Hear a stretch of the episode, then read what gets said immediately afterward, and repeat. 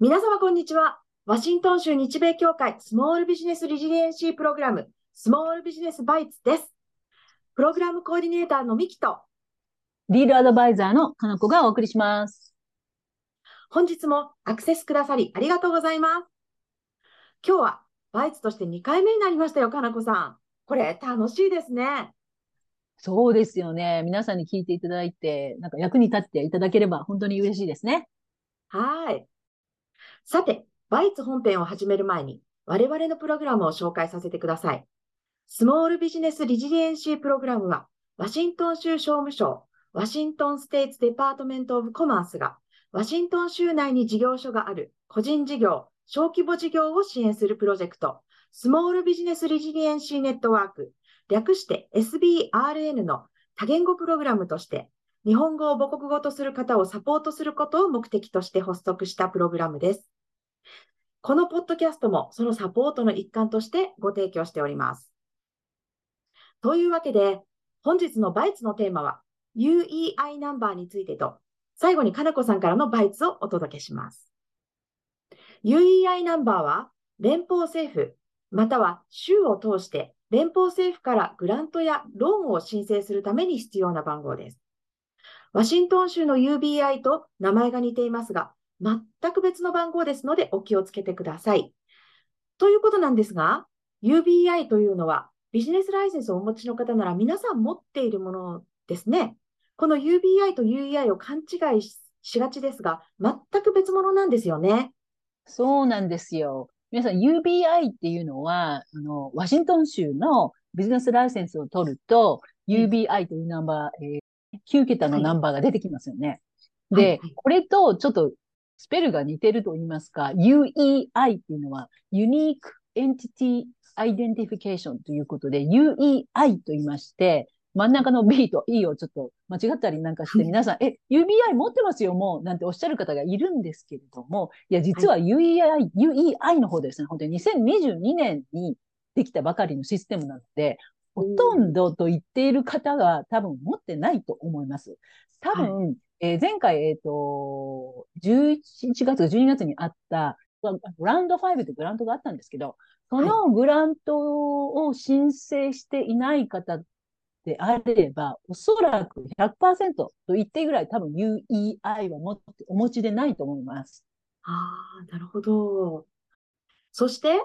なんで今、この UEI ナンバーの話をしているかということですが、この3月にレストラン、バー、ホスピタリティグラントというものが出るからなんです。つい先日、この助成金に対する専用ページができました。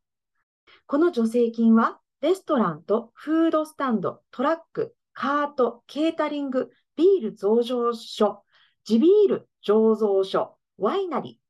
蒸留所、宿泊施設、その他、ホスピタリティビジネスを対象としていて、かつ1500万ドルは立ち退き執行猶予の結果、損失を被った40個以上の宿泊施設に返済するための補助金としてのみ提供されます。宿泊施設とは、ホテル、モーテル、または同様の施設と定義されます。ということなんですが、この立ち退き執行猶予というのは、COVID パンデミック中、家賃や宿泊料が払えないといった問題が起きても、立ち退きを強制してはいけないということがあったんですよね。そうなんですよね。だから、こういうのご商売をされている方っていうのは本当にすごく大変だったと思います。あの、はい、今でもシアトルの方でも確か多少はまだそういう規制がありまして、はい、えー、お子さんがいたりなんかして、えっと、多分就学してる、就学中のお子さんがいたりすると、あの、はい、もし家賃がずっと、ずっともう、例えば2年間ぐらい払えなくっても、まあ、やたらに立ち退きを執行するってことはできないようなような感じのいろいろまだ規制があったように思います。なので皆さんそういうのを、まあ、方たちを救っていた、いこうという意味もあると思うんですよね。なるほどね。お子さんとかいらしたら、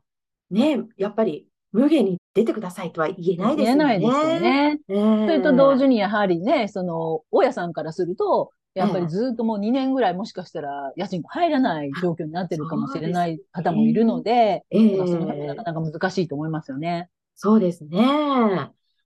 で、そういった打撃を受けたビジネスだったら、これは願ってもない助成金ですよね。絶対ゲットしなければいけない。ねそうです。ですよね。だから、あの、ぜひともね、皆さん、ねあの、日本のね、皆さんのビジネス方やっている、らっしゃる方、えっと、まあ、当てはまる方、条件が当てはまる方、助成金獲得してほしいですよね。はい。で、えっと、たくさんね、ビジネスの方に UER ナンバーをちょっと、あの、先に取っていただくということなわけなんですね。そうですね。で、先も言いましたけれども、あの、はい本当に UEI、新しい番号ですので、皆さん、あの、UBI と本当に間違えないで、私持ってるわっていうことではなくって、あの、はい本当に UEI は皆さんないっていうことを、まあ、確認して、それで、あの、早めに、早めに、えー申請していただいて、はい。うん。あの、まあ、用意していただくっていうのが大事だと思います。はい。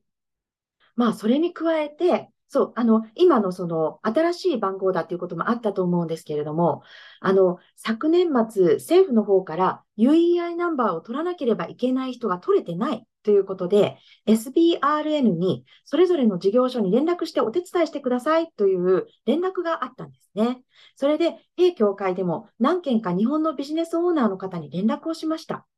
その時に連絡したオーナーさんからのフィードバックとしては、いや、知ってたんだけど、どうやっていいかわからないんだよということだったんですよね。で、あの、これは日本の方に限らず、皆さんそういうことだったと思うんですね。それで、政府機関の方が必死になって取り方の動画を出しています。日本語に翻訳版が出る予定と聞いていますので、まあ、出ましたら知得情報でお知らせしますが、グラントがもうすぐ出るということで、現段階で英語で説明している動画がありますので、今週の知得情報をその14でお知らせしました。ので、弊協会の SNS をご覧ください。Facebook、Twitter、LinkedIn は jassw.org で jasswo までが大文字ですね。Instagram は Japan America Society of WA はですね。で、検索すると出てきます。レクチャービデオの中でも言ってるんですが、まずここ、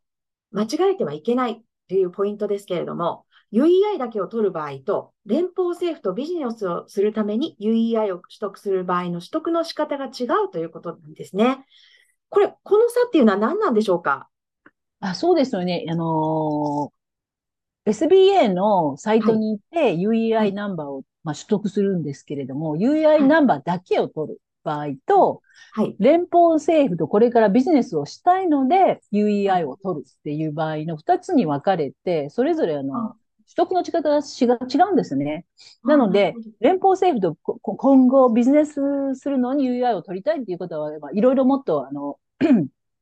追加の、あの、情報とかが聞かれますので、もしはい多分今、今の時点でそういうことが計画に入れてないんであれば、もはい。う UEI だけに絞って、それだけも先に取っちゃうっていうのが、まあ、おすすめだと思います。はい。UEI だけを取る場合という方を選ぶということですね。そうですね。ね。そして、取得する前に準備しておくものはということですけれども、まず、ビジネスの正式名が必要です。この正式名称っていうのが非常に大切なんですよね。